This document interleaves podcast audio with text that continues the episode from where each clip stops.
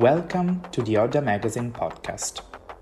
We at ODDA desire to give a deeper insight into the people we spend time with through a podcast featuring creatives and entrepreneurs across art, fashion, films, and other creative disciplines. Each episode highlights the work of individuals actively participating in culture and the conversations they inspire. Our guests discuss how they see the future dealing with themes such as diversity, equality, understanding, and of course, passion. Odda is a platform where self expression, imagination, and dreams are brought to the next level and shared with those looking to be inspired. Okay, there we go. Got it. Um, I'm in my house in Los Angeles. Um, yeah, my housekeeper's here, which is a joyous, joyous occasion. How long have you lived in LA? I bought my house in 2014. I closed and then I kind of moved in. I actually, I'm in the dining room right now and I lived in the dining room with a mattress in the dining room for like almost a year because I was filming two movies. And I was like, great. And I decided to like, the only thing I did in my whole house is in my bedroom. And I pitched I pitched the roof and I called my friend um, Bryan Adams, the singer who came over to see my house. And he's like, Well, you have to like open up a window in your bedroom, Dree. And I was like, uh he's yeah. like, you like a giant window. And I was like, okay. And then like started to give more more critiquing. And I was like, Are you gonna pay for my renovation, sir? so but I did put in a large, large ass window, but it took fucking forever to come and be made. So I basically lived in the in the dining room, and in the dining room, it like looks out onto the street, and it's right up to like where you're let in in my house. Yeah, that's nice. So if like I get deliveries, like people would just see me sleeping, it'd be great. I was like, morning, hi. Hmm. yeah. There we go. I'm like lucky in that regard because I live in New York, so um, like I live in a, a walk up. And oh, like just, I lived in New York for 15, 13 years, maybe yeah. more. I still I still rent a room out there because I'm like the, that person who's like, I can't. I like LA, but I'm not an LA girl. I'm a New York girl at heart. But yes, sorry, I interrupted you. No, I was just gonna say like people like my there are trees that block my house so like or my apartment so people like don't get to see any amount of fourth floor so like people don't really get to see anything so i guess like that's the lucky part but like la is so sunny and like the weather's so much nicer and we all just walk by each other's houses and stare into each other's windows we're like yeah. what have you done in your house yeah is it a thing to have like blackout curtains, or is it just like you just want to see the view all day, so you're just like whatever? I don't have blackout curtains because I'm convinced I'd be depressed and not. I've never, even in New York, I never had blackout. Mm, I have like blinds that kind of block it out in New York. Me too. I just. But have- I, I don't know. I just I can't. In LA, I think I just like I sleep through everything. Although my fiance Nick is like really gunning for a blackout curtain. So he's like, come on, let's do it. I'm like, no, terrible. I feel you know, I, I had one a couple of apartments ago and like it it wasn't it was like I mean, it worked. So it was like completely dark, but I just, I also had like really nice lighting coming in and I couldn't experience it. And also I had plants. So it was like the plants would die if I kept the blackout curtains on. So it just, it didn't work. Well, that's the issue. It's like you put them on and then sometimes you forget to actually open them. Yeah. Like I have like little white linen curtains and that's good enough for me. Yeah, I have plants in here and I don't have a green thumb, so I'm relying on mother nature to like do her thing Yeah. and help out. Yeah. yeah. So it was for you, was it now you're in LA before then you were in New York and then before then was home, like just Idaho? Idaho, I was born in Idaho and then I went to high school in like Thousand Oaks area, which is above Calabas past Calabasas, which people know where that is because you know the Kardashians live there. Um past that and um like valley-ish and i went to high school there and i finished with homeschooling and then the first place i moved was new york Mm. um because i was i was like i'm going to be a ballet dancer and that's what i'm going to do and then i just didn't end up doing that yeah. yeah Did you so you grew up like doing ballet in, in school? I well no it, i it was like the extracurricular activity after school where i'd go and take ballet class and my mother had a yoga studio called the sacred cow and i think she named it that because that also had dance classes like the dance center would rent out the bottom studio for ballet classes. I also took hula and fencing there. Random. Um but yeah it called the sacred cow because i don't know where my mother got it but we always had this giant cow sculpture. Um it was very lifelike. It was like painted and had like a wreath around but it had these giant tits. It was like a standing naked. And i remember being like oh this is so great. As a kid being like this is inviting friends over and there's just like giant naked big boobed cow sitting in the driveway. Yeah, so it was okay, so it was in front of your house. And Then then, with the yoga studio, but it moved there.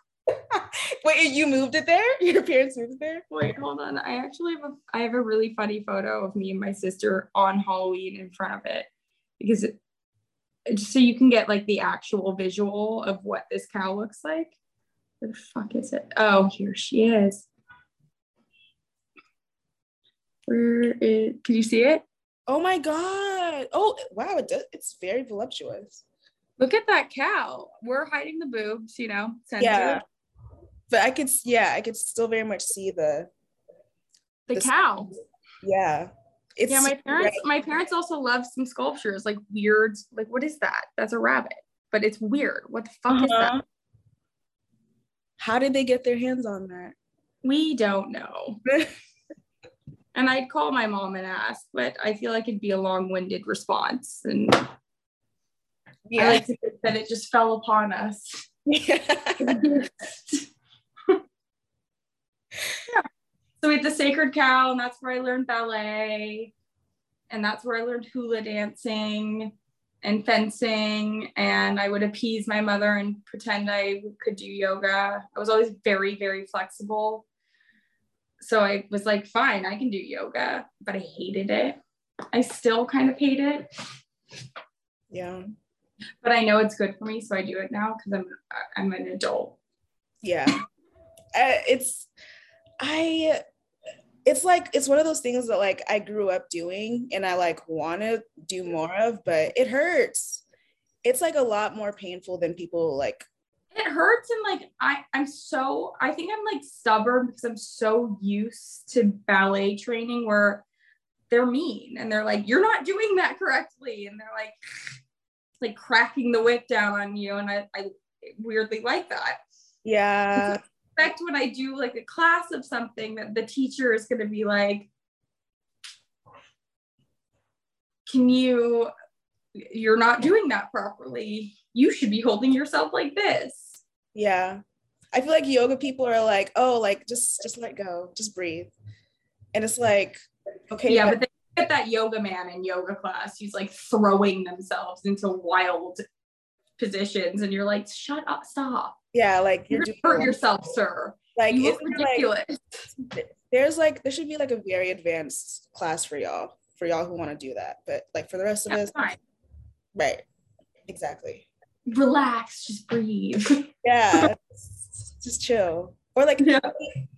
I wish I had. I mean, my personal studio doesn't give as many adjustments as I would like, but yeah, I know some yoga studios do. So like, I mean, there's that, but I'm sure there are some. Mine doesn't either.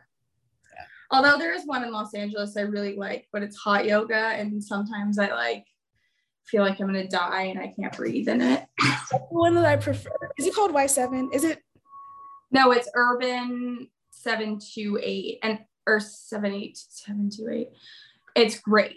And he's great. The teacher, he was like one of the ones who started Modo Yoga. Mm. And opened his own thing that's like down the street.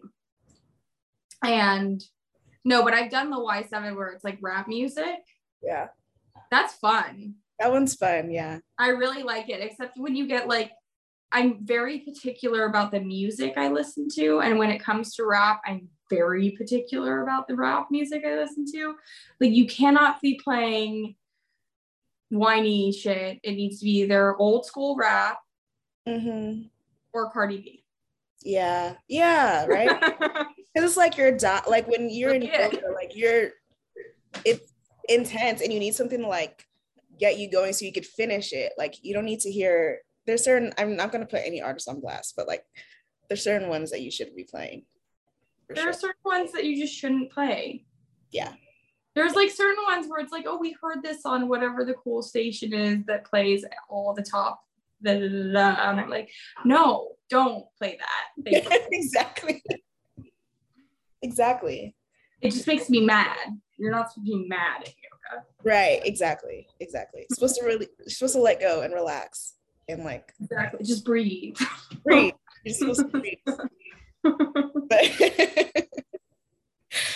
but um yeah so okay so you went to new york for ballet mm-hmm. how did how did you wanting to go to new york for ballet end up with you acting and modeling how did that all like what was the path from like this to that i mean i've always been a ham for attention as a child and like theater and and i grew up on my mother's film sets Mm-hmm. So like acting was always something I wanted to do. And in my mind, I was going to be a famous ballet dancer and a famous actress. Mm. And I had like the ballet stopped when it was like I had a lot of bad training under my belt and I would have had to go back and I was too fucking stubborn. And I was like, and I also, I'm not, I, I never want to be in the back. Like I wouldn't want to be in the core of the company, even though we need the core of the company, but I would rather be the prima ballerina or the soloist. Yeah, yeah, yeah. So sure. I think when it, and then I'm like, why would I kill myself to make no money and be in the back of the the company? Um, but then I went to acting school, and I guess modeling came from I mean, I have like a mother who's an actress and an aunt who's a famous model. And for me, they kind of look like they went hand in hand. Mm. Um, I went to acting school and I didn't think I was ready to act. And in a weird sense, modeling seemed like the like a happy in between of like act of like acting and dancing and movement. So it was like I could play a character and move and I knew my body so well and how to move it that it was like it just felt like the right thing to do and kind of a nice exploration of like who I am because I think in acting you need so much is like life experience. Yeah. Yeah, for sure. I've heard yeah. that I'm I wonder like if it's the same or not the same but like if you can like compare the differences between like modeling and acting because i've heard from other actors and actresses like oh you you're always bringing a part of yourself into the role and like yeah. you know so do you yeah. think that for modeling do i think what do you think it's like that for modeling or how would you say it's different from that like bringing in the role and the character and stuff like that yeah like bringing up bringing in like yourself into the character or like whoever like the designer or CD wants you to play as a model? Do they want do you feel like you have to bring yourself into or do you think you're like you're channeling something else completely I mean, in the beginning of modeling, I really felt like I was channeling so many different things completely. Like I was like baby and frankly had no idea who I was. And and and and so it was like an exploration of being like what I didn't get to be in real life. Like when people would make me sexy, I was like, woo, this is because I don't, I've never, I've always been like the tomboy and like, or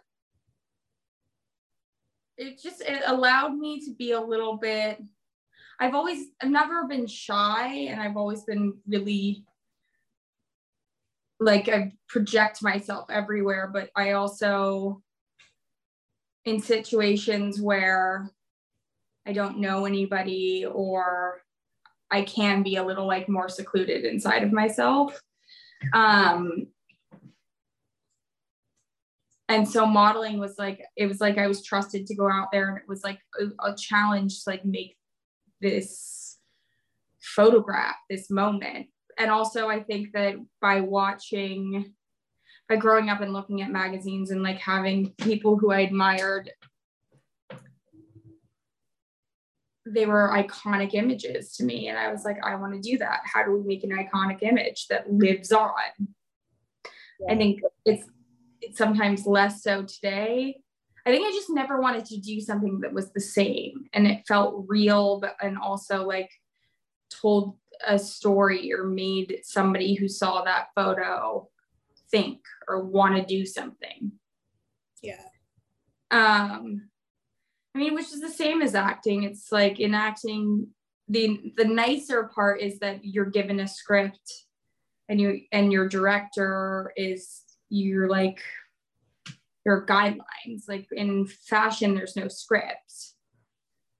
You know, there's no you don't walk in they're like okay so this is the role you're playing today. And sometimes they'll give you that but they don't want that. So it's very confusing. They're like this is what you're playing but then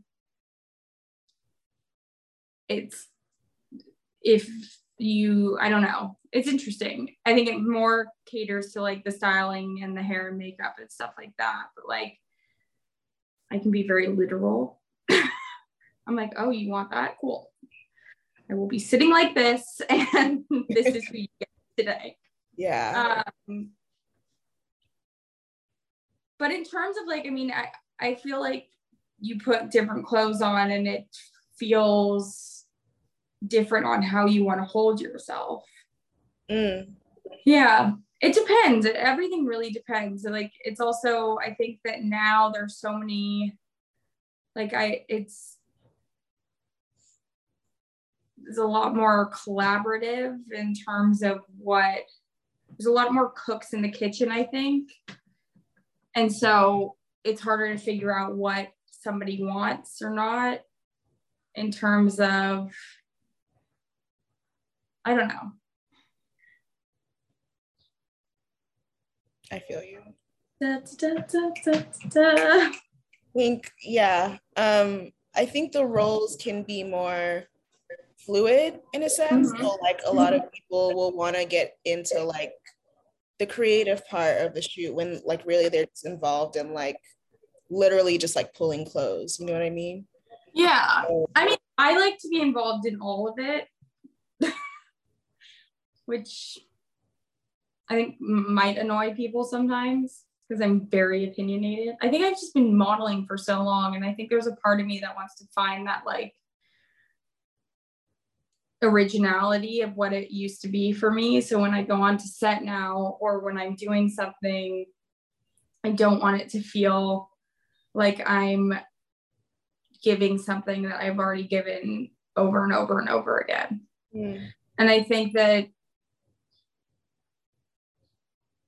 I think that sometimes when I think sometimes people are used to working with people who just are like, okay, I'm gonna stand in front and you tell me what to fucking do yeah. and I'm not that way at all. And so when I'm not allowed to do what I'm feel most comfortable doing, and that's like I love moving more than anything. And I love finding where the photo is going or finding the sh- what the shoot is about. And instead of like, I think people get very stuck to their like mood board or this is what we want. And there's nothing more I hate more than like being told to like copy somebody's image. I'm like, why? I have I've heard of that a lot. why? Like Yeah. that's that person and that person, and you can like see how they've moved into it, and it's a completely different feeling than what you're in. And I'm like, you're not even in the same clothes, and the clothes are catering to that picture, and da, da, da, that it's like, it's so, it's different. Mm-hmm. Yeah. I mean, I'll do it and I'll try it as best I can, and then hope to move on or hope that we got it. I'm like, okay, we did good. Do we get it? We're good. yeah. Yeah.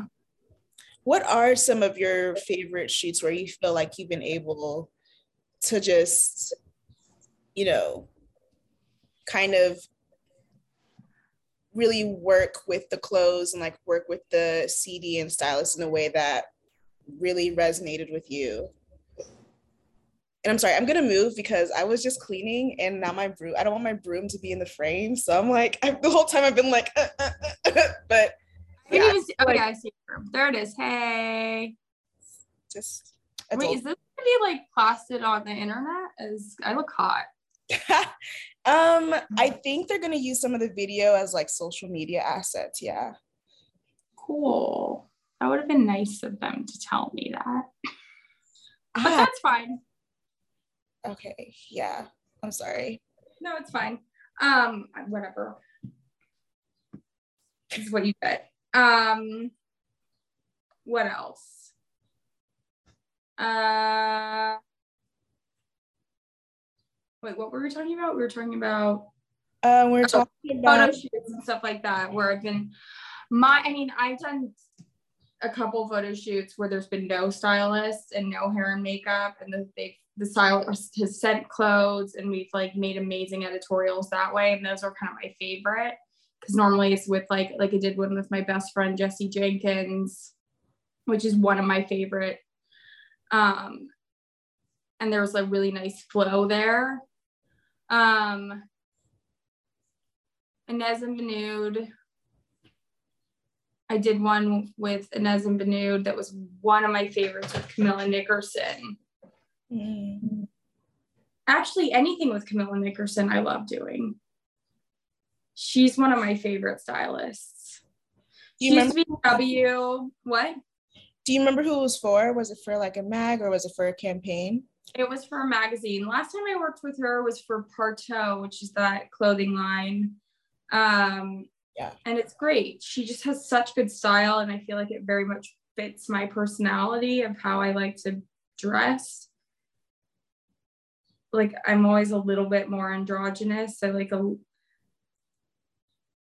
I always like to be covered up a little bit more. um, or completely naked. It's a very hit or miss. My other favorite was with Alasdair McLellan. Um, I think that was for i-D magazine. And it was with this like young boxer they'd found in England. And it was like in the middle of nowhere. And we are like running from this crazy storm, but it was incredible. That was my one of my favorite shoots. That's awesome. Cool. Yeah, I mean, also Bruce Weber, who's canceled, which is sad, but he was a Yeah. ma- he was he was a magic man to work with. He was like it was every it was more it was everything was theatrical. He'd take photos while you're getting your makeup done. And he'd be like, okay, done. Like nobody knew what was going on. But I hmm Mm. quite like that. It was like a little chaotic, but it was also like it was real. He was like wanted only he wanted the real moments and then he wanted the really still centered moments. Yeah. So there are times where he would just take pictures of everybody on set before things were ready, and then he would just be like, "Oh, photo shoot done. Like we don't need Pretty any." much. Or like, let's go have lunch. and we were like, what? Okay. And then you'd be eating lunch and he'd want to take a photo. So you'd always have to be dressed. Mm. but it's really is when because I it's so I mean it's similar. The photographer is your director in Yeah. in modeling in in fashion. And in I guess runway, the designer is your director Yeah. Yeah. And the music is your score. It's like it's very similar how it goes. And it's like if you can connect with the director or the photographer who's in front of you and and you have like it's like this kind of play on like what's going on with each other. That's the that's what's the best thing about the modeling industry or just the fashion industry in general, I think, is when there's that you can tell that people were connecting and they were creating together and doing something. It's when I think it, when it gets when you're confused is when you're like nobody's connecting with anybody here and everybody's really confused. Yeah. Yeah. I saw a photo shoot like that this this morning, but No, Joy. I'm not gonna not gonna say any names again. nope, nope. Don't do it. Um, and so yeah, like you were the face of Chloe, um, for that campaign. Yeah. And so what was it like being such being like the face of like something as iconic as Chloe? Like, can you describe how it affected like you personally as well as your career? It was, I mean, it was my dream. The Chloe fragrance ads were iconic to me. I was like, this is the woman I want to be. Like they, this is like elegant but kind of tough and and like sexy. And there's that very like that French, the French woman who didn't give a fuck kind of vibe. Yeah. Um, and I remember seeing like Chloe Sevigny and Anja Rubik, and I was like, I just want to be a. and when I was asked, actually, I was the happiest person on planet Earth, and showed up to the shoot the next day, accidentally putting um bronzer on my face because I saw something in my cabinet that said glow. And I didn't realize it was self bronzer. Oh, okay. But I had moisturized my face so much that it didn't fucking affect my face. But my hands were like orange, yeah. like j- orange. Yeah. And I showed up and I was like, I'm really happy to be here. But um, and then the the makeup artist had to like use like mustache bleach. That's mm, on my hands to like bleach off my skin.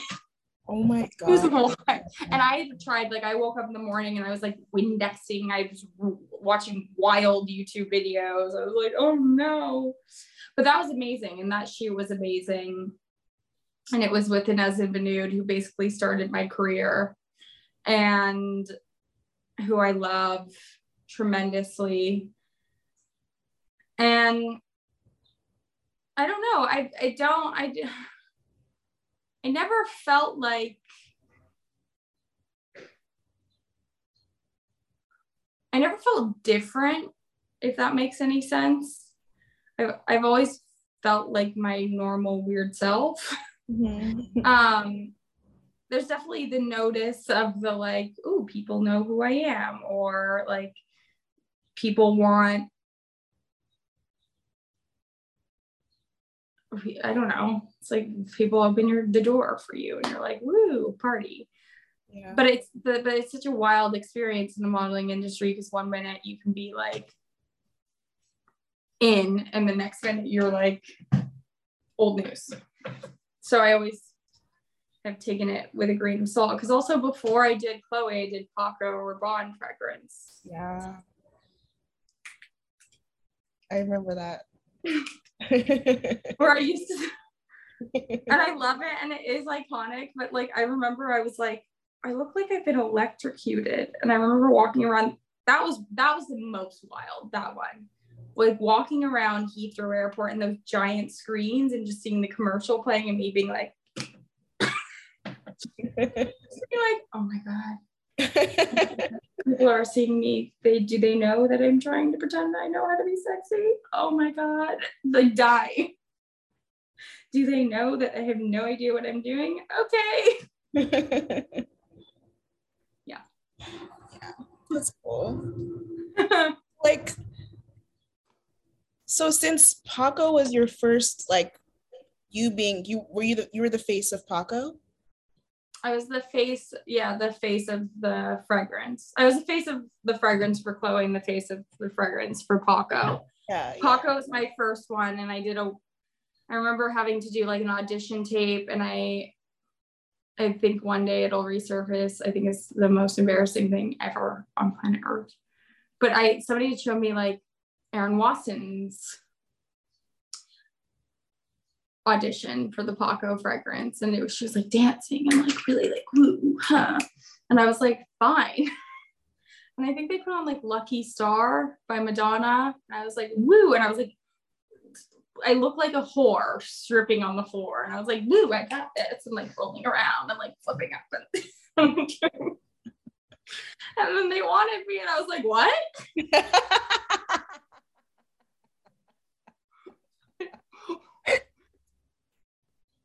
like shocked. They do. But that was fun. I did many a fragrance for them. I was painted all gold once for the men's fragrance. I was they're like, we're just gonna paint you all gold. And I was like, I feel like I'm gonna paint now. I'm all gold and I have no breathing room on my skin, but cool. Yeah, like how did they get that off? Did it just I mean, was I don't remember. I feel like now it's more relevant when I'm like tortured and like it, nothing comes off, and I'm like I complain and I'm like, nah. But back then I was like, it's fine. I'll just scrub raw my skin. We're good. Now I'm like, I'm 34, almost 35 years old. Like, you can't do that to me. but then I was like, Woo, it's fine. I love it. Oh, you can leave the hair extensions in me. Oh, they're tied? Great. Glue? Mm, I love it. Did you, uh, were you a fan of Chloe before you were the face? Huge fan. Of the fashion? Huge fan. How do you feel about like Phoebe coming back for her own brand and like to create it soon? Because I know it's it's happening soon. I mean, nothing is more exciting than Phoebe coming back. Nothing. She's like, I am. I I wonder. I I mean, I can't imagine her conforming to like what is going on in the fashion industry right now and doing any of that. Mm-hmm. She's kind of the first person to do the tennis shoe. She's the first person to do the like like boxy shit. It's like she's been doing it before anybody else has. Yeah. I think it's amazing. I still like covet my Celine by Phoebe stuff. Mm, yeah. I there's like I was looking at archives that are on online. There's like three now. There used to just be one, like old Celine. Oh no, it's all coming back. Also, if you go to like, which let's put this on an interview, shall we? If you go to like Woodbury Commons uh-huh. and go to Celine, they sometimes have backstock of all of that. Wow. Mm-hmm. Gotta be like, do you have the Phoebe stuff? And they'll be like, maybe. Be like, yeah, you do. I appreciate you not gatekeeping. I I might choose to gatekeep because I don't want all the older readers knowing this. But I appreciate you know what? I think you keep this from the world. Fine, but that's for you. Thank you. cool. That's only for you. That's off record. Only. only. I'm not even gonna like transcribe this part. I'm just gonna keep moving. They'll be like, just ooh, ooh it went. Yeah. I'm like, hey, this, hey, timestamp, timestamp this, remove that. That's yeah. not, don't put that in. And yeah, so um, and for the story that you have with us, um, for I'm like trying to take the tears out, but for the story that you have for us, for um, for Prada fall winter. Like, can you walk Yeah. us, like when you first became familiar with Prada and like what Prada means to you and like you know those specific times that you wore Prada throughout your career on the red carpet? I think I've known about Prada since I could know about what fashion was, and I didn't, and I realized that Old Navy wasn't fashion. yeah. Um, when I registered that the Old Navy clothes I was wearing, and the Idaho like Crocs that are cool now, but not then. Yeah, cottage core. Yeah. Um. Yeah. I mean, my my mom had like a Prada, the nylon original bag.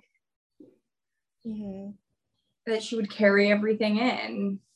Like I, I think I, I appreciated fashion from the beginning of when I was a kid. Like I'd see like I'd go into my mother's closet, I'd try her things on because she had like things that she never wore, but I'd be like, ooh, this is nice. I would play like dress up. Here, I can also show you that. That's really fun. This is my childhood. I was a stylist as a child. That's me in my grandma's house Oh my gosh, so cute. in a t-shirt and I would play dress up in her scarves like a crazy woman. I was like, give me those scarves. Do do do do do do do. Mm, mm, mm, mm, mm, mm. Oh wow. Yeah. Like I was like, give me your blankets. I'm gonna make gowns out of them. wow. and I mean, just for shits and giggles. This is me, and it's a performance. Look how glorious I look here. Mmm. Adorable. Guys and dolls, sweetie. was that high school or was it That was high school. Yeah. I I mean, where I also, I mean, fa- I mean, fashion. I always knew what Prada was. I wouldn't say that. Like, I think in high school there was like trends of UGG boots with mini skirts and CNC shirts going on. Um, except I really hated mini skirts. Yeah, I- but it's kind of it's all swinging around. Miu Miu's doing that, the same Yeah. thing. oh yeah. They're like, Yeah. we're gonna we're just gonna take everything that we did back then since it's still applicable. They're just gonna Yeah. it was them. So Yeah.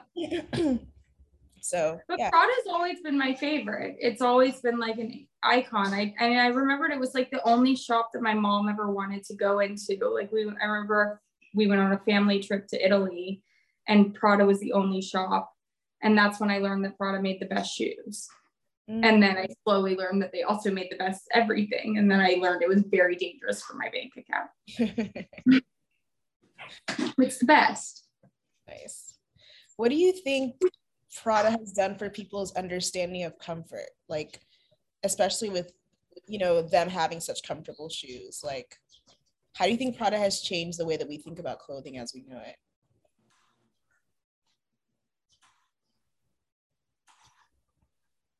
I don't know. Does Prada change what we think about clothing as we know it? I think Prada's always been a little bit more on the masculine side, even for female for women. Like I think that they, it's like beautiful embroidery on a very on a more like boxy fit dress has always kind of been the thing. Um, and they kind of did sport before sport was cool so it's been a mix of sport with like tailor tailoring um i don't know anymore dude. I can't keep up with fashion. I'm like okay oh. I'm like yeah. i don't know. Did that answer a question kind of? Yeah, it did because you mentioned how like they were into sportswear and also like tailoring. Tailoring, Like yeah. yeah, yeah, it's true. also like the ultimate men's suits i feel like they always just came from Like Dior.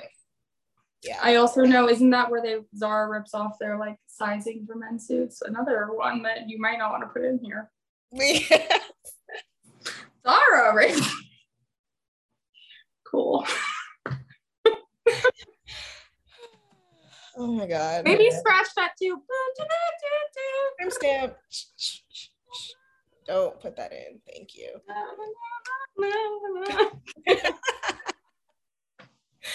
um, Back to what we were talking about. Mm. mm, yeah, yeah. Mhm. Um, and but okay, you spoke a little bit about like you know wanting to be involved in everything as a model, and like I wanted to mention like your directorial debut, day forty seven, that was that you made in 2020.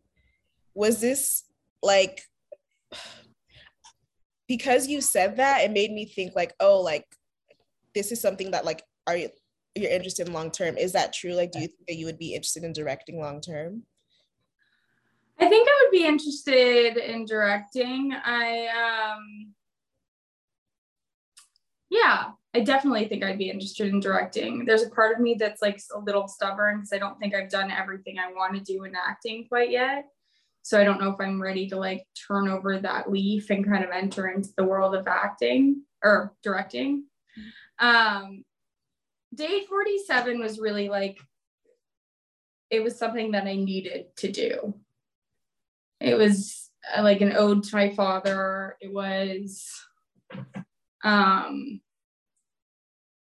yeah it was like all of my frustrations of like covid and wanting to ignore the fact that my dad had died and then not being able to because i was in lockdown. And so and then being frustrated that i couldn't work because i find acting to be my outlet of my emotions in a sense of like it's my therapy. I I have a therapist it's kind of a better therapy for me. Um and so do I ever want to write? Right now no. Like that was something so specific so it kind of was like okay I can do that. But people were like okay just go make a feature now. And I'm like but um yeah. I'm also the worst storyteller ever, like the worst. It starts with the climax and then it just kind of fizzles down and it burns. And people sit there and they're like, Is that the end of your story, ma'am? And I'm like, yeah We're done. fine it's indie Yeah. Cindy. Um, yeah, but I do want to direct yeah at some point. Maybe not my own work again.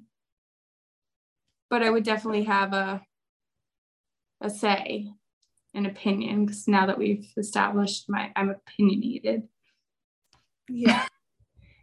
Um how do you think it's going to has you as a director and putting that project out do you think it's going to inform anything else that you decide to work in as an actress? Do I think it's it's what? It's it's do you think it's going to inform anything that you work in as an actress? Do you see direct do you see acting differently now that you've directed no. No, I see it. It's the same for me. I, I feel like I feel like I would be a good director because I I've acted and I know how that works. But I I think that in terms of in terms of acting, like it, it is all depends on if it's a good script and you work well with the director who you're working with. Um because the the whole thing of making films or television stuff like that is a very like it's a team experience. If if like part of the team falls down then the whole rest of the the experience just crashes and burns. Like i think that I, i just did a movie in new york that we were filming and it was it was an indie film but it, it was quite a big project and you just have to make sure the engine is like fine tuned for everybody to run smoothly and stuff like that. And it was very relevant in this. It was like everybody's working together to make everything happen. It's like, and the director was amazing. And as long as there's a dialogue, I guess, because if like in terms of day 47, it was like, it was me. So that was it. Mm-hmm. I kind of had free will. And I also like tricked my friends into letting me call them or told them after I called them that they were being filmed. oh. And then asked. I asked. I permissioned. Oh, I asked for permission. But I was like, hey, except for my one friend Curtis, who played like the boyfriend. I was like, hey, I'm gonna call you to talk dirty to me. Or just like be my boyfriend. What are you wearing? And I'm an awkward fool. So I was like, I'm nothing. Ha. Yeah. Um, yeah, and it was shot in my house. So nice. What is currently inspiring you in film and entertainment right now? Um, God, I just finished watching. I binge watched Killing Eve. That was very inspiring. Fuck, it's good. Um, I watch a lot of, I, I really enjoy watching new things that have come out and then also like watching films, older films, just as kind of a reminder of what things were. I don't know what is inspiring me. I'm trying to think of what did I what have I seen recently that really inspired me. I was oh, I when I was actually weirdly licorice pizza really ignited something that I was like, this is wild. I need to make movies. That's awesome. Yeah. I thought it was such a great film. And then also Come On, Come On. Mm. That was amazing. I think that there was that was so real and honest. And there was something that brought me back to when I did that movie Starlet of like of of having to be so raw that that for me i think was a really inspiring film to watch. Also top gun was inspiring. I don't know. I watched a lot of weird things. I also just watched in chronological order all of star wars and i've never been more thrilled in my whole entire life. Yeah, yeah. and walked out of there and was like how do i get in there who's gonna put me in Star Wars? yeah. Yeah. All great films. Um, I've heard really All good great. about licorice pizza specifically. So I'll have to check oh, it's so great. It was also really beautiful to see um uh what is his name? Hoff uh, uh complete brain fart. Hoffman, um, Philip uh, Seymour, Philip Seymour. Philip Seymour Hoffman's son acts in that. Yeah. Yeah. Also, like I watched um Severance, which is Ben Stiller's show mm-hmm. that he directed, and that was incredible it's interesting to see like what I attract myself to now these days. Like there's definitely a part of me that wants the really happy, fun film. And then there's also like the emotional cutter inside of me who wants like the really raw and dirty film that's really emotional. Yeah. Sometimes I like for me, I need support when I watch like the raw and dirty ones. Like I can't like watch it by myself. Yeah, yeah. I think it depends. I like, yeah. Sometimes those need to be saved for like an airplane. So you're like hugged by your seat and a stewardess who might be able to bring you a beverage of comfort. Yeah. Please give bring a beverage of comfort. Yeah what about like your peers, mentors, um, any people or any people like that are coming after you that you're really excited like to see?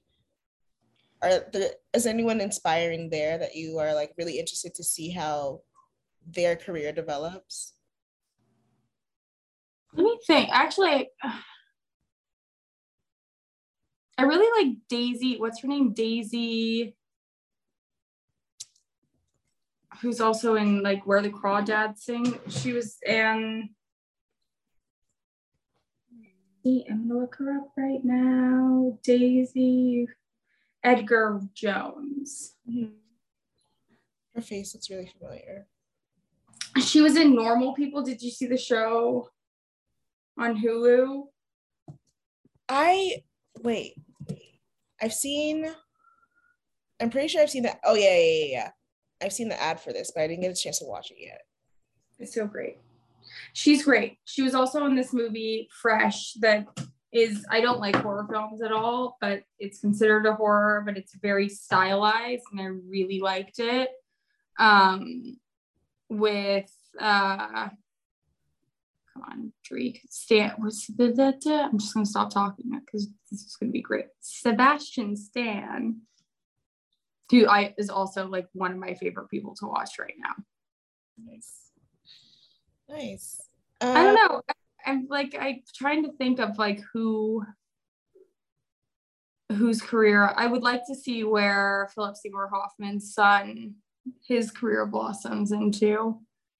I always find it interesting to see like the kind of kids and if if they turn into like if they can like blossom into themselves in as they get older. Yeah. Cool. Yeah. And uh, you're an art stan as well. You love art and you like took a lot of time, I think, during college to like get into it. Um, that was my sister. Your sister? Yeah. My sister's a wildly amazing artist. Yeah. But I thought you like got um you had you started gaining an eye for the arts uh during college. Or is that not true? No. I would have I didn't go to college. Oh, I'm so Langley sorry. Langley went to college. It's fine. It's oh. not my most prized. Like, oh, I didn't go to college. That's cool, but I whatever. yeah. You, um, but do you have a thing for art at all? I love art. I love like theater. I love I appreciate art. I don't know anything about art. Gotcha. But I love I love I I have a couple friends who are painters and they're like, "Do you like this?" And I was like, "I don't know anything about. I just know what I would like and what I would enjoy looking or living with." Yeah. Um in a, in a weird sense like art to me is it's it's another it just makes you if it can make you feel something then i think it's good art for sure. Yeah. Did That's you? It. yeah. Moving on. Yeah. college days. Yeah. Um, and did, but you didn't like bond with your sister over it or anything. No, I more fought over it because I was considered myself the artist as a kid, and then she became better than me, and then I got, to, uh, I got upset I was like, she stole it from me. but now I'm like, I could never do what she does.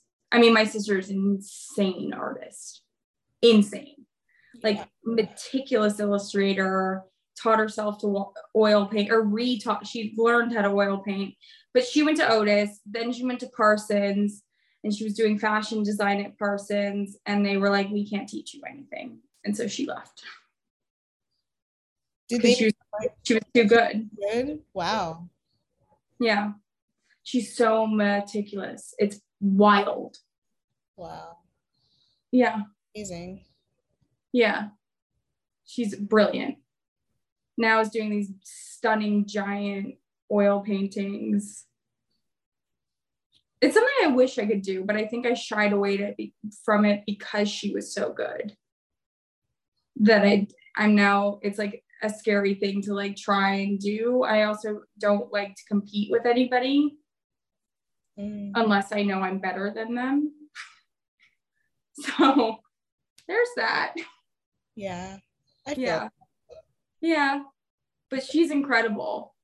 Would be a nice outlet though. Yeah. Yeah, I mean, also you when you were younger, you were like making gowns out of blankets. So like, I mean, I would I've always wanted to have like a clothing line, but I just don't know what it would be right now. yeah, yeah. Do you? Who would your inspirations be for it? In terms of clothing line of of like my inspirations for clothes. Yeah, like if you were to have a clothing line, like what would what would the vibe of the clothing be? Would you just Very like Katharine Hepburn. Mm, classic? Katharine Hepburn, it's like 70s, like Lauren Hutton kind of like dress, but not too like Yeah, less is less is more. for sure, for sure. Yeah. And yeah, so also you love vintage cars, right? Yeah. Yeah. Yeah. And so like can you kind of walk me through how you started to love them and like you know what you like about them and like kind of like break down for someone cuz I do not like really know much besides like my dad's like Mercedes that was it was not vintage at the time. It was it's now it's just old. But like Now it's so I have a vintage Mercedes named Ethel. Mm. Um, I don't know. I grew up watching Turner Classic Movies, and everybody drove cool cars. And one of my favorite films is To Catch a Thief, and she's driving that insane car over like the cliff sides in Cannes. And I was like, I've always just thought that that vintage cars are so much sexier than new ones. Yeah. Yeah. Don't get me wrong they break down a lot. And it's but like they're beautiful. Right. and i guess if you like i'm not really portraying somebody who's like well dressed today but like it's like you dress up you want i like everything to kind of fit and give you some form of attitude and like i get into ethel and i feel like a cool kind of badass. And then i have an old range rover where i feel like i might just eat you alive on the car because it's so high Yeah. and i'm like i'm just gonna i'm gonna run you over. Yeah. i i go into the mountains. I safari. Great. But i don't know. It's like everything looks everything's too new and and and it's sad to me. It's like we are in in a place where where we just continue making new new new new new new new. And where it if it were just a little bit less expensive to convert old cars into electric cars. And so we weren't continually just like because new cars fall apart. My mercedes has hundreds and hundreds and hundreds of thousands of miles on it and it still goes. Mhm. And it's like new cars they break down they're just manufactured so quickly that i think that they like they're not built to last anymore yeah. So it's kind of like the vibe of like slow life, like just returning to what already works and like sticking with what what already works instead of like trying to pursue constantly like the newest thing. I mean, don't get me wrong. I got because of my dad's last request was like, can you please get a car that works that will like drive you to and fro somewhere? You don't have to like I have to heat up. I have a, it's a diesel my Mercedes. I have to heat the coals to get it started and working. So if I'm late, I'm like late Yeah, yeah, yeah, yeah. because I'm like waiting. I'm like pressing on the gas, like heat up. Time to go. Good morning, Angel. Yeah. Um, Gotcha. so now I have I've leased uh I've leased an Audi because I grew up with Audis. So in my mind they're like the car to have. Mhm. Um but I would never buy a new car because I don't think they go up in value and I just think I don't I don't want to look normal ever. And somebody the other day was like, "Oh my god, did you get a new car?" A director I've worked with, and I was like, "Yeah." And I was like, "What do you think?" She's like, "I don't know. You look kind of like everybody else." And I was like, "Oh!" Literally the worst thing you could say to me. yeah. That's that's what a comment. Yeah. Ooh, that's sour. What are you drinking? Is it like lemon juice or something? It's spirulina lemonade. Oh, not the spirulina. Really I- good. I tried that once and I was like, not for me.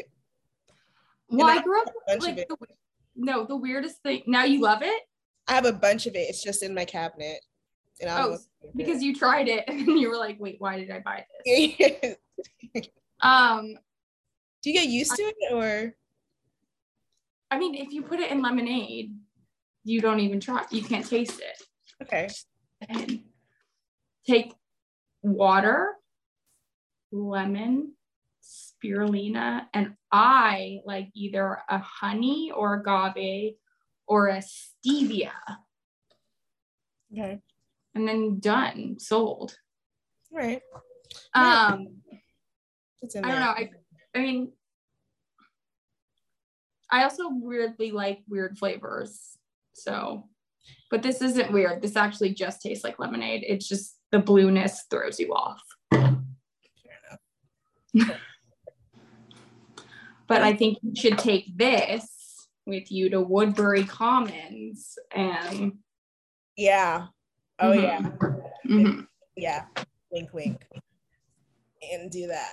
And so what do you think just speaking about like living and you know just experiencing life like what impact has traveling had on you? Because i know that like you like to you know go here and there and like travel a bunch.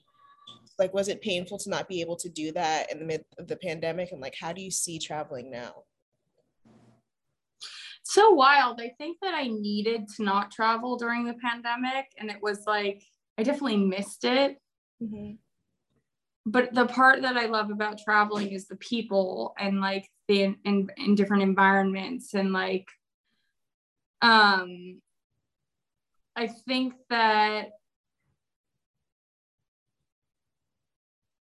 traveling now is like it's it's wild.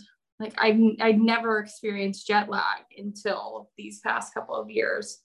I mean, the minute I could travel, I was traveling, yeah but it just hit me, and I'm so sensitive. I'm like sensitive to like too many people or like how much energy I give to like in one week, whereas before I was so good at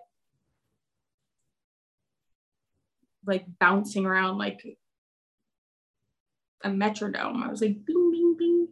Um yeah, I don't I I don't know. It's it's different now. I think it's a little bit it feels more sacred. I was just in in Paris where I shot for Oda. Is it Oda? Is it Oda? O-D-D-A. It's Mhm. Oda, right? Is it pronounced Oda? Yeah. Good. it's like basically what it was supposed to be was like an ode to like you know everyone Oh, I like that. yeah Oh, too. Okay. yeah Um, I was in Paris. I came back. I had to go to a wedding, and then I went to Greece and Venice. And I got back here and was like, I'm gonna die. I'm tired. yeah And then decided to stop drinking for all of August. And I also quit juuling, which is a very big deal. yeah yeah Wild. Um, what else? And I don't know. It's just different. It's like traveling, I love so much, and it is such a sacred thing. And but I'm I think that I've become like I crave like a feeling of home. So I think for me, like staying in a hotel when traveling now isn't as exciting to me as it is like stay in a place that has a kitchen where I feel like I can like have my own space and like decompress. I feel like I need a lot more decompression time now. Yeah, for sure. A lot more recovery yeah. time. Yeah. Yeah. Yeah. And uh, do you feel like at this point in your life that you're you're super like independent and like really focused on like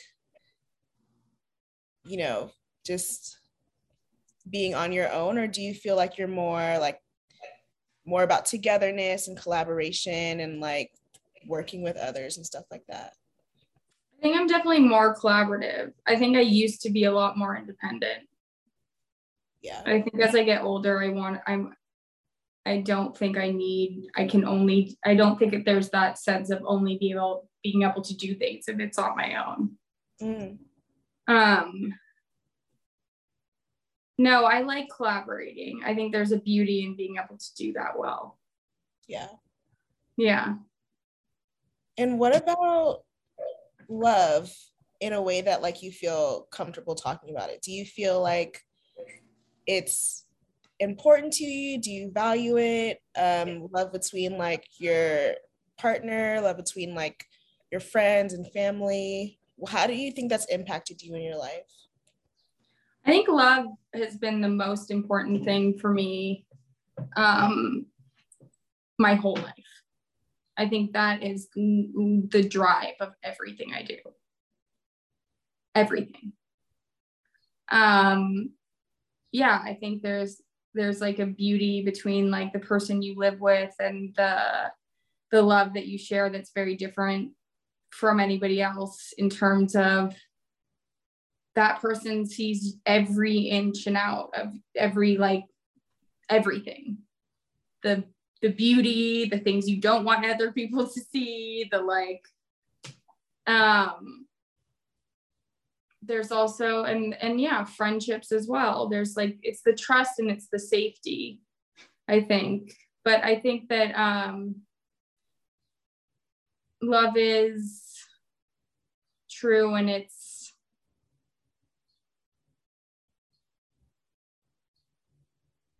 it's non-judgmental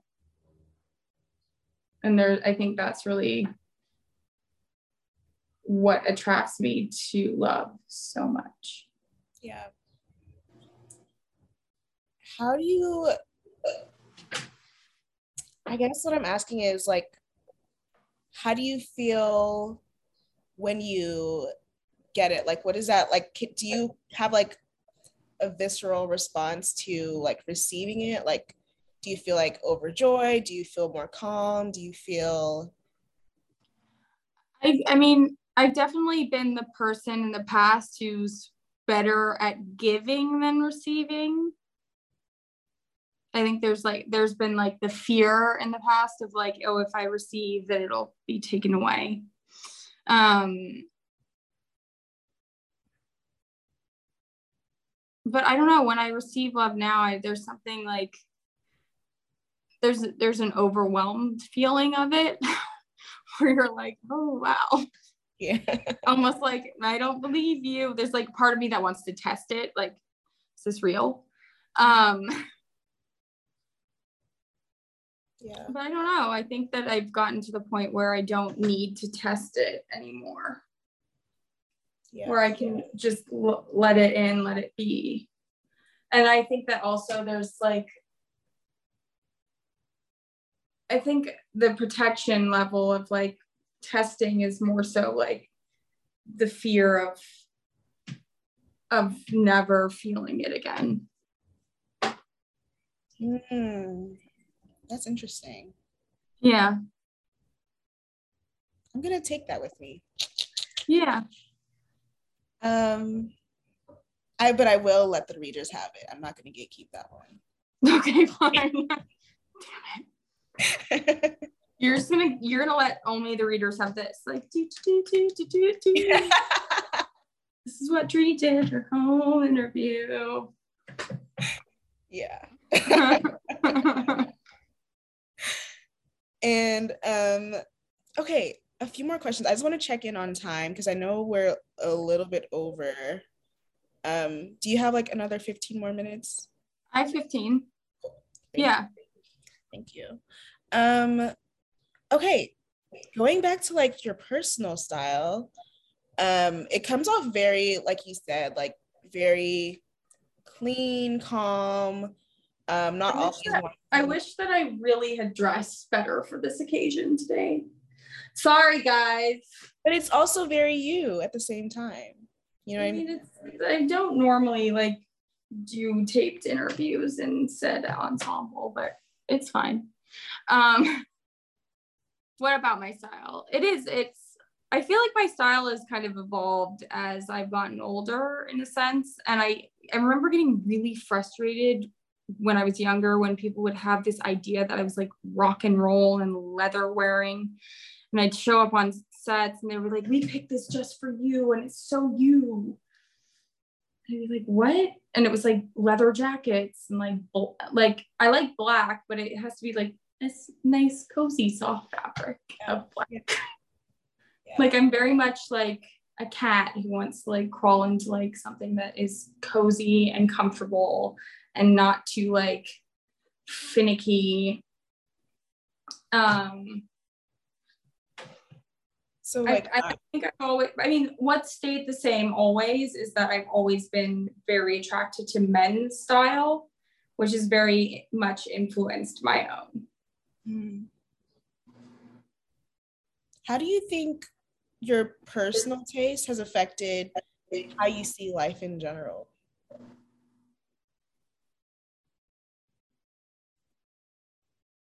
Oh, I don't know. Does that mean like me being judgmental and be like, what are they wearing? um, I think it's definitely affected like how I like to live and how I like a space and what I consider comfortable and or not. Um, but I don't know if I mean I definitely like beauty. So maybe that keeps my eyes open to the beauty in the world. Maybe. Maybe. Yeah. I mean, I can kind of see it just in like your choice of like what you drive. And, yeah. It is. It's true. Um I really like flowers in the house. Yeah. Wildflowers. And like I'm not like a manicured. I'm not I'm not very manicured. Just like yeah.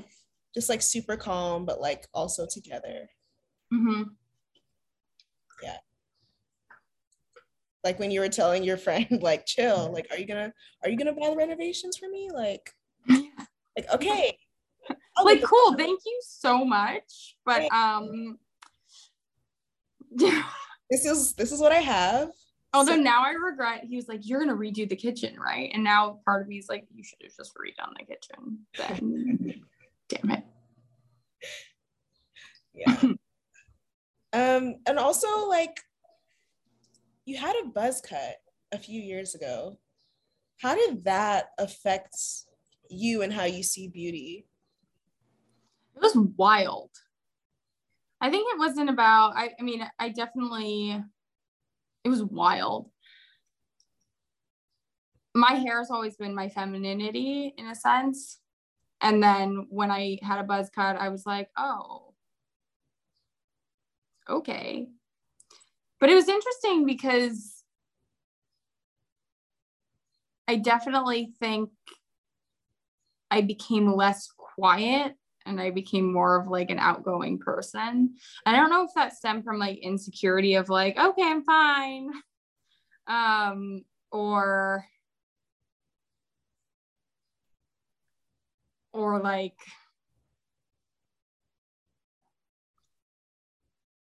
so, I don't I I think it was some form of putting on some show of like um It was really interesting though because the women were a lot nicer to me with a buzz cut.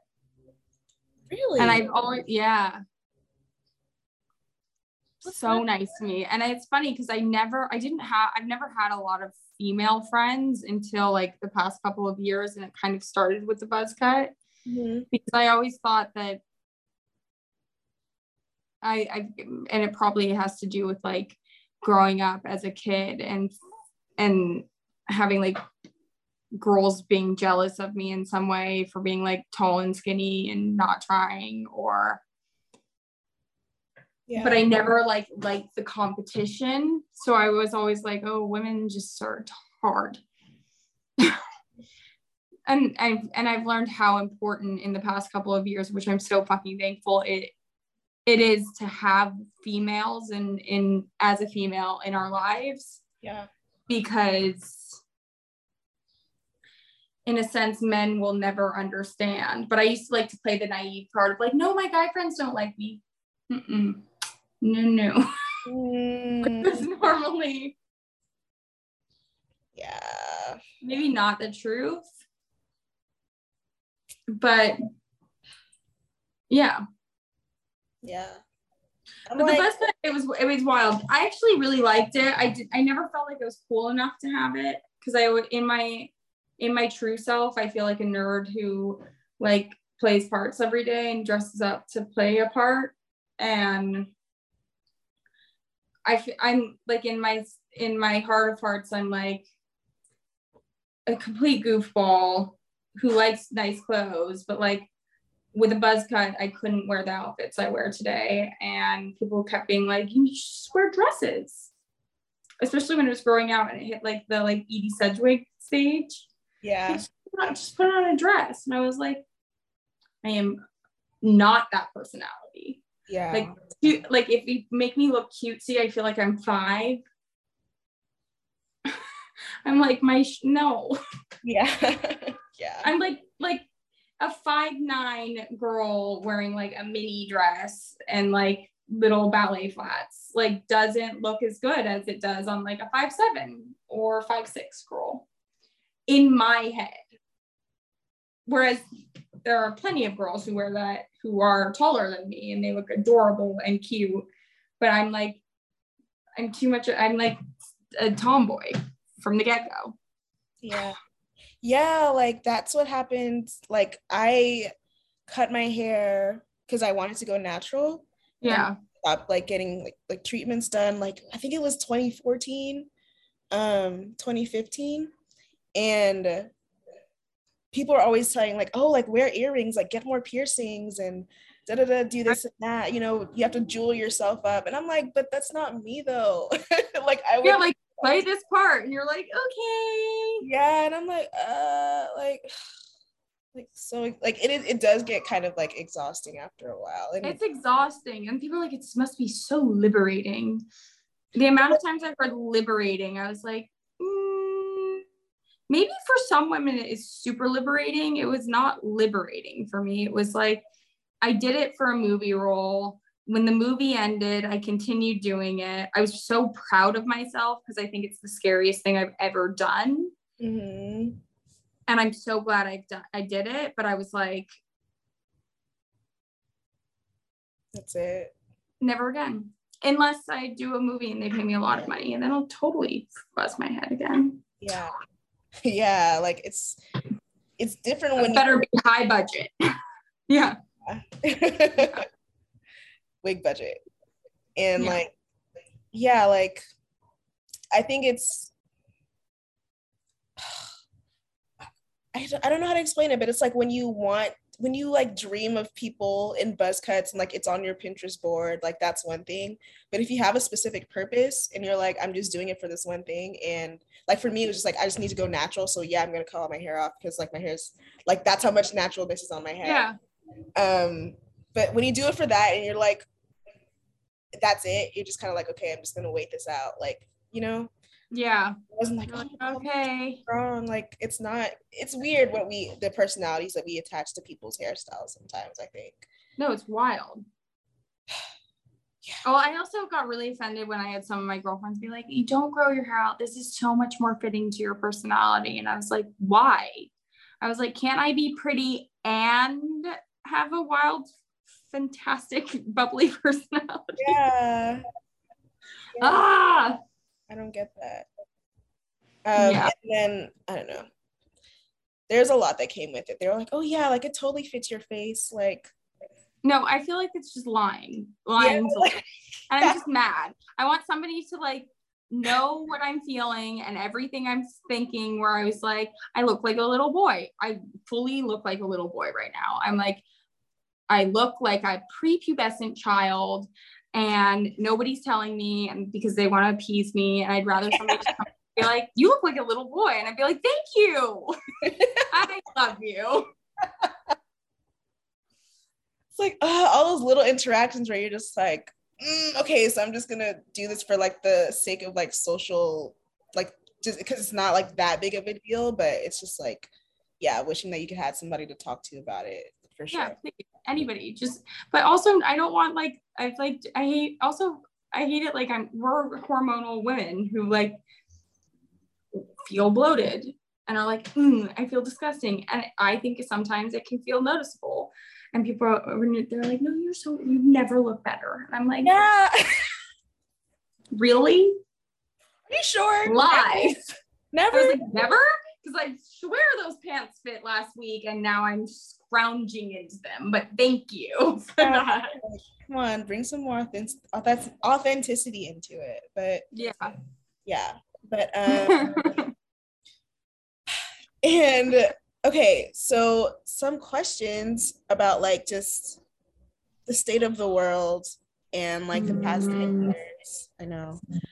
Um, but how do you think like people fundamentally and behavior wise have like changed over the past 10 years? Like, do you have any other pet peeves like in the past decades where you're like, this wasn't a thing before? Um, I mean, I think that social media and the speed of which everything is going these days is wild. And I partake in it and I'm fully addicted to it, but I do I wish that it would burn and die tomorrow and we never had it again? 1000%. mm, yeah. I I don't know. I feel like because of because of like like I God 10 years ago Instagram was alive. That was there. It came Right? out, it came out like 08, 09. So it was very much like a 2010s thing. Yeah. Yeah. I remember when it came out and it was like, oh, this is me. And I I actually really liked it when it first came out because I was like, oh, this is how going back to like people being like, this is so you and this is how you dress. And like people thinking by seeing in editorials or me going to parties and being dressed in a way was who I am. Or like thinking I was some like crazy, uh, like I heard a story of like an editor hearing, thinking I was like Kate Moss in term of like during her party party days. And I was like, I'm not that way. At, I'm being like devastated by it. Yeah. And then calling my agents being like, I can't go out ever again. Yeah. Um, I was like, I don't want to take that on. That's a lot to take on. Um, All from them seeing photo shoots. Just like or like going like when I first started modeling, it was like going to all different parties and things like that, and like Vogue inviting me to certain things, and like da-da-da, and me just like going and thinking that's what I had to do. Mm. And I think that because I'm I'm a really I'm really good at like entering a party and like looking like I've been there for a really long time and like uh, like leaving quickly quietly. Like I and it's a I master it. Like I will go in.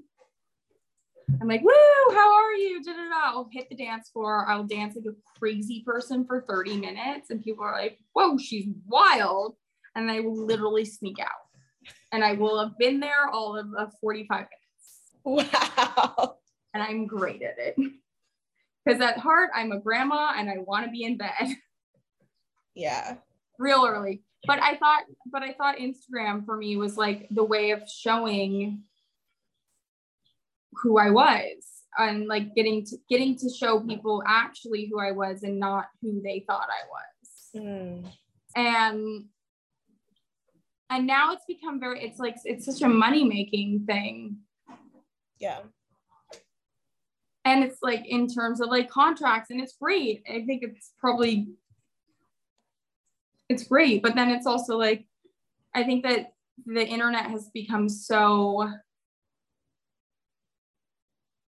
like the reach for kids now in some way it's like that's all they want to do they just want to be on the internet and make money from doing that Yeah. like are we going to have doctors anymore Yeah. is that still a dream i'm hoping I haven't talked to a kid in a, in a while. I wouldn't know. Can we go interview kids? You should watch Come On, Come On. It's all about kids. It's so cute. What was it? Come on, come on. Oh, It's- come on, come on. Did you see it? No, I haven't seen it, but you mentioned it. Yeah. Yeah, it's phenomenal. Joaquin Phoenix. Um, and he plays like the uncle and takes care of this kid, but he's also doing this like NPR thing where he interviews kids around the around the country and it's so cute. It's so it's like it's like happy, it's sad, it's all the feelings, and it's great. Love that. Oh, yeah. Um,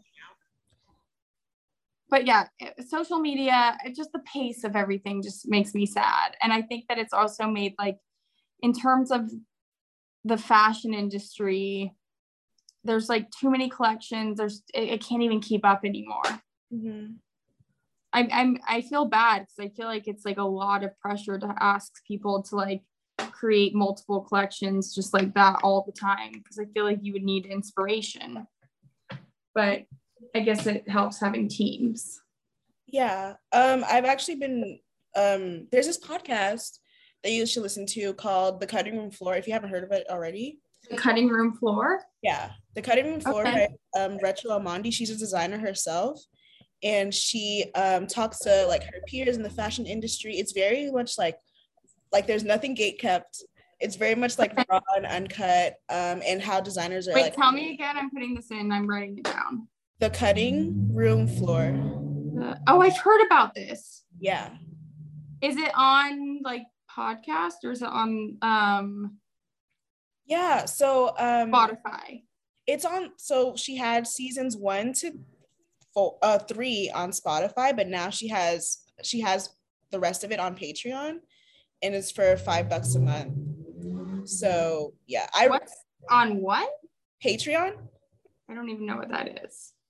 patreon it's like this it's like kind of like you know how writers are creating their own newsletters now Yeah. it's kind of like a platform for them to do that. It's like a Substack, except it's different forms of media. It's not just writing. So like for her, she'll have her podcast on there and like, you know, she'll have little blog posts here and there, but it's mostly just podcasts. But other people on Patreon have like made it like their second YouTube um, as to where like they can have subscribers actively pay for their content um, because of you know YouTube's algorithm is different now. Like it's really hard to make money, so like they're just looking for different revenue streams So- Okay. yeah but yeah so um it's great like i highly recommend it there's some really good um interviews I on found there it. Yeah yes exactly exactly and she's interviewed mickey drexler she's interviewed I know uh, Mickey Drexler. I love him.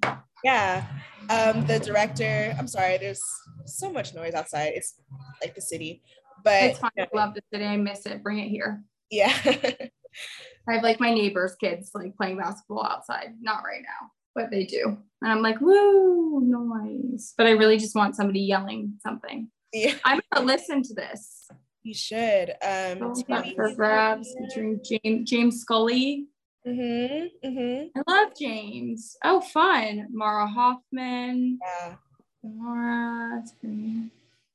it's a lot of good stuff on there um Fun. but I am I'm not remembering why I brought this up. I'm so sorry. Um, because Oh, we were talking collection. about like what? Oh, yeah. Um yeah, so I've been listening to that and also just, just seeing documentaries like I just watched Alexander McQueen's documentary that's on Hulu and he was just also talking Is it about a new how- one? it came out 2018, so it's not. Oh, I saw it. Yeah, yeah, yeah, yeah. Yeah. So like even just hearing from designers themselves about how stressful things can be, I'm like, this isn't really. And also like climate change and how much the fashion industry um, contributes waste to it. It's just like I don't know how sustainable this is. Um, but yeah, no, I completely agree. Like I don't even know how designers do it anymore and how like they're continuously being asked to keep doing it at this it's so much. I also can't keep up. I also really am not into the like wild cropped i'm not into the 2000s coming back. Yeah. I didn't love it. I mean i remember the 2000s i remember like frankie b jeans being like really low cut and my vagina hair coming out yeah. yet. Um, yeah. bloomer. Um but like it's fine. And I, I, I but what i do like in terms is the from gen z is the body body positivity that is so much in their culture that was so much not in mine growing up at all. Yeah. And i think that's really cool. Like they don't give a fuck they will wear the crop top and they can be a big girl or not and it doesn't make a it doesn't make a difference. Yeah. And i think that's so cool. And i think that that also shows that it's not about somebody's body size it's really about how you hold yourself and your confidence. For sure for sure. Yeah. Yeah. I i love just seeing people because um there's so much that we we can just let go of like we don't have to subscribe to when it comes to yeah. and beauty and i just love how like literally like with TikTok because of like the way that it's structured and all the micro trends that are popping up and stuff, like the way that, you know, a lot of publications themselves can't even keep up because they're like keep writing about the TikTok trends and stuff. I love it because it feels like there's always like one corner of the internet that's like letting go of like one aspect of, you know, beauty standard that doesn't need to exist. So yeah. I do. I can't I can't get on board with the TikTok thing. I'm still confused by it. I'm on like once a month that's it. I'm like I've I've watched it like twice, but I'm like, ah. Yeah. I, yeah, I'm like I, I don't need another app that's going to be another addiction for me. Mm-hmm. For sure, for sure. That's how I feel too. I have like my the Instagram, my astrology apps that I read every morning, and the Daily Mail. Fine. Yeah. There go. Yeah. Do you use like CoStar in the pattern? I use CoStar. I use the pattern, but I use Chani, which is my favorite now. Chani. C H A N I.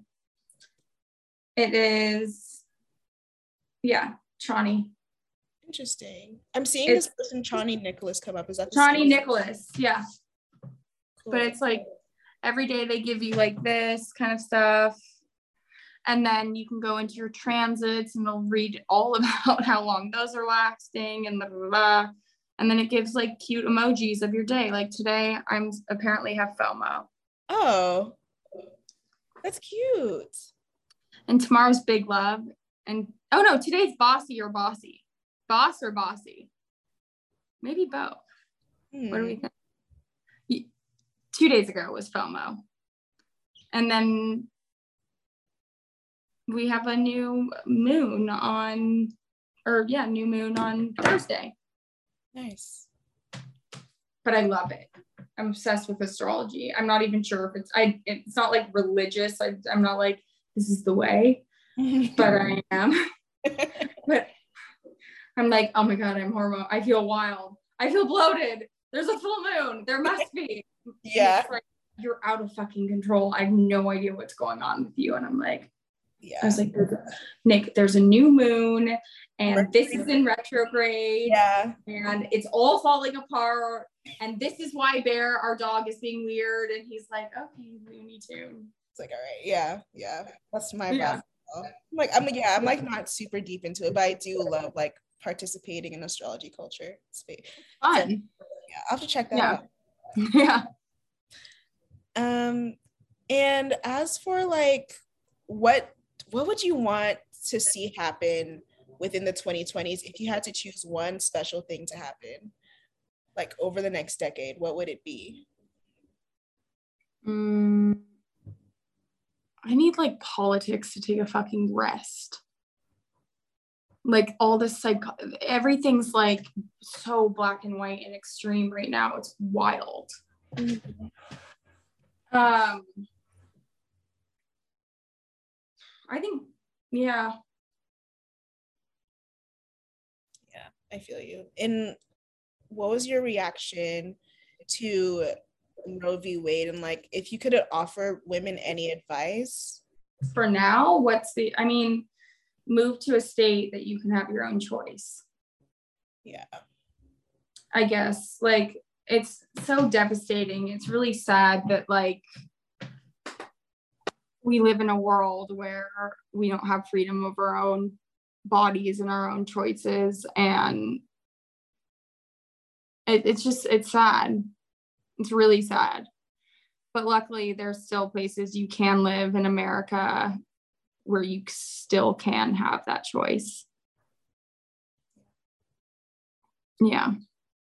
Do you um what about europe's gas crisis and how it affects our society globally? Well i have a car. It's i mean it's wild. Yeah. It's it's out of control. Flying flying to like it takes away the freedom for travel. Like i i mean because it's, it's so expensive. It's flights are expensive. Gas is out like astronomically wild right now. To fill up my car, which would normally cost like, I mean, it's a lot of money, like $80 for a premium gas tank. Um, yeah. costs like $150 right now. It's wild. Oh, that's, that's, it's wild.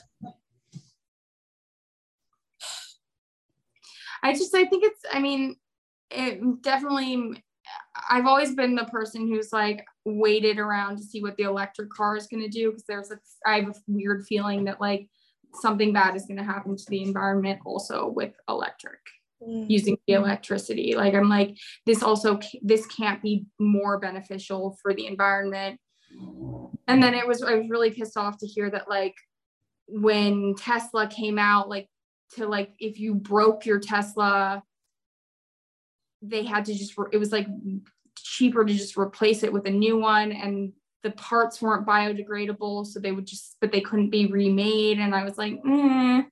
oh so- I, think that, I think that's changed over now but i was like i don't know i think there needs to be more efficient way but also like since covid we were like down the whole the whole land of it's funny i'm really i don't talk about like any of my opinions on all of this on on social media because i just don't want to get involved in the chatter of anything ever yeah but here i go i'm just blubbering out no, I but like in, in terms of like the environment and stuff like that that's where my heart is the most mm-hmm.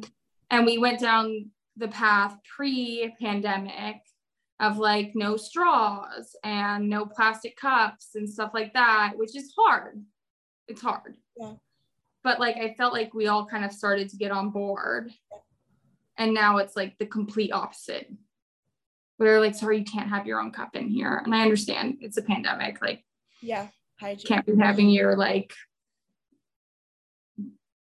yeah, your germs on everything in the public space. But like, it's just like, when do we get back to a balance? Also, in California, like the recycling guy the other day was like, yeah, your recycling is not actually being recycled. So I'm like, where is it going? Yeah. Yeah. It's just all frightening. It's like we do what we can, but then it's like there needs to be more that is put into place where it's like we're doing our part other people have to be doing their part in terms of like government and stuff like that. For sure. I think instead of like making laws where women can't have abortions, let's figure out how the world doesn't like destroy itself. Yeah. Yeah. Um I feel the exact same way. And the biggest thing I found like mid pandemic was when um, the hygiene thing, like, you know, people just needing to find new masks to use because of, you know, having to protect themselves and stuff. But like, no one, I feel like no one was talking about how much it's going to affect the environment at all. Well, environmentally, it's fucked. It's like, yeah. Yeah it's just more paper use more plastic use more more more more more more more more of everything and it's it's frankly a little frightening because we're going to look back and see i mean somebody is going to do some kind of documentary where they're like pre-pandemic and then after and like the wildness that's happened yeah and yeah. we're not even pat we're not even like post pandemic. I mean, some people are like, during, I, we're not. It's still fucking happening right now. Yeah. Yeah. I still haven't gotten it, knock on wood. Lucky. Oh, you are like, there's something in your immune system that is just like advocating for you. Oh no, fully on Nick when he had it and he was like fevering and I was kind of an asshole to him earlier because I thought he was just hungover. I was like, shut up, you're just hungover. like, no, I'm like freezing and we're in the Bahamas. And I was like, oh, right. So and I'm like, I'm sorry. And I'm like laying on him and he's sweating profusely. And he's like, I don't think it's COVID. And I was like, no. And then the doctor comes and they're like, it's a thousand percent COVID. It's a very COVID He's very contagious. And then they looked at me and they're like, You're a thousand percent going to get it. And I was like, Okay. And then I like was like, love you, goodbye, and like put on a mask. I'm gonna move rooms now. and like was like, not no. And then kind of like danced around the area like terrified that people were going to be like oh she's gonna she has covid so i was like can't really be near people and then I never got it. Wow. And I've had like multiple times of that happening, which is, yeah, maybe I have like the, that you can study me in a lab. no, but seriously, yeah, because like the way that I was ducking and diving away from COVID, like I literally, there's one day where like, just for no reason, like I think the cases were rising up in the city it was around December to January, yeah. like, Christmas, New Year's time. I didn't leave um, my um, um last year. Last year, yeah. Yeah. One. I didn't leave my house because I was just like, what was it called? Omicron. Omicron was coming. And so I was like, well, I guess I'm just not leaving. And I, I had no reason to leave. Like, I was like, I'm just gonna stay here. So it was like straight like 14 days of me not going anywhere and like I went outside. Um, you quarantined when you didn't have to quarantine. yeah, I didn't have to, but I was like, I'm not anywhere. And um, I remember it was like January 13th, and um, I went to the grocery store because I was I needed groceries, and I came back and I, and two days later I got like I started having symptoms. I was like, did somebody like spit on my eye or something? Like what? Like, no. I had a oh. mask and stuff, but I still like I avoided it so much and I like still got it. It was See, I like I I was also like right before filming this movie in New York, my best friend got it and we had dinner outside and I'm like a full hugger. Like I will meet you, you're a stranger and I'm coming in for a hug and most people are really uncomfortable. I've had people who are like in the entertainment industry who don't want a hug from said me, who get one and they're like a little bit like, oh my God. like, hi, I'm coming. Um, and she got it and literally I was freaking the fuck out. I'm like, no, no, no, no, no, no. And also another asshole move. She was like, I have COVID. And I was like, no, fuck you. more so of like I need to but I was like I need to go on on set and film and like what is going to happen. It's not like I'm the lead in this film. They're not going to like hold filming for moi. I was like no! I didn't get it though. I was really proud of myself but I like Omnicron I'm sure I was going to get. I like went to a Knicks game. I'm in 2022 January when everybody was getting it. Yeah. I was like with one of my best friends. And like for a part of the time was like, I'm just gonna wear a mask. And then part of it, I was like, fuck it, I'm not wearing a mask right now. And then I'm very confused of my values of like mask wearing or not. it's tiring. Like we've done it for two years straight. Like I completely understand. That's how I felt too. Like after I got it, I was like, well, girl. You're like, I'm gonna YOLO right now. Yeah. Like, I'm gonna fucking lick the sidewalk. yeah. That's what Nick was like. He's like, I literally feel like I could lick a pole right now and just like get up on everything and I'm fine. yeah. Great. Yeah. So it's actually super surprising that you haven't got like I haven't met someone who hasn't gotten it yet. Like Well, it's also I'm I'm like convinced it's out to get me. It's why I have the cue. I'm like convinced. like if a sniffle, I sneeze, I'm like a PCR test is jammed up my nose, and I'm like, it's got me.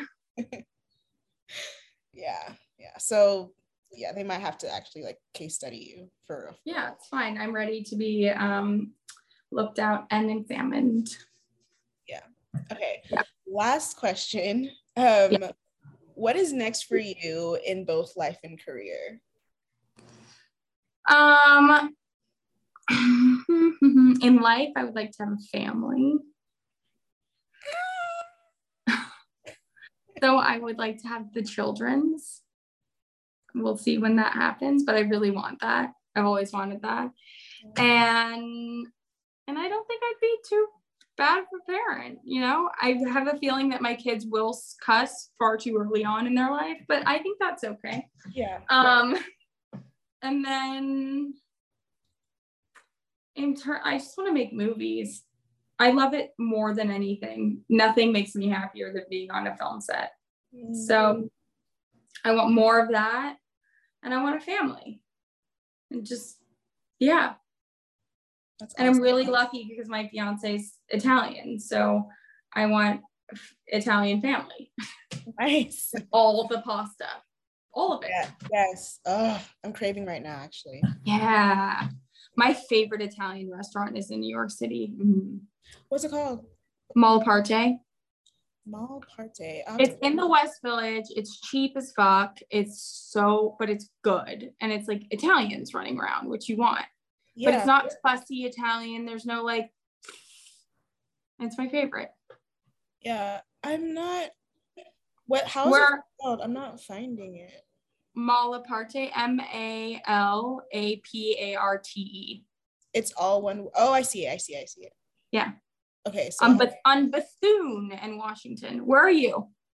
I'm in uh East Harlem, so I'm Oh, cool. all the way up. Yeah. So like next time I'm around, which I go I go downtown pretty often. So yeah. Well, hopefully I'll be in town next time you're around, but pro- hopefully you go down pre then. yeah. pre me being back. You stay up there until I come into town. You. Are you coming? Like, do you just visit New York a lot, or do you film? I still rent a mo- I still rent a room from my best friend in New York. Got it. Okay. Um and which is so nice because I can house like a ton of sweaters and jackets that I don't need out here. And and he's my favorite person on planet Earth. And um yeah, and I also get to be hired as local hire for movies in New York. oh, that's so smart. Yeah. So cool. Okay. Yeah. Yeah, I'm lucky. It's nice. And then I can also tell people I don't just live in Los Angeles. You're bi-coastal. I'm bi-coastal. I'm an asshole.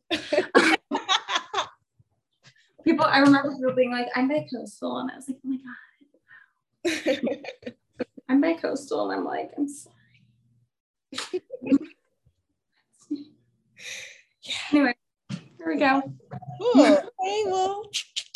So nice to meet you. Yeah, it was nice to meet you too. This is a great info. That was great. It was fun. I think this is the most I've ever laughed in an it's because I'm secretly wish that I were a comedian. Oh. All right. yeah, but also like don't tell people the secrets, you know, go over those.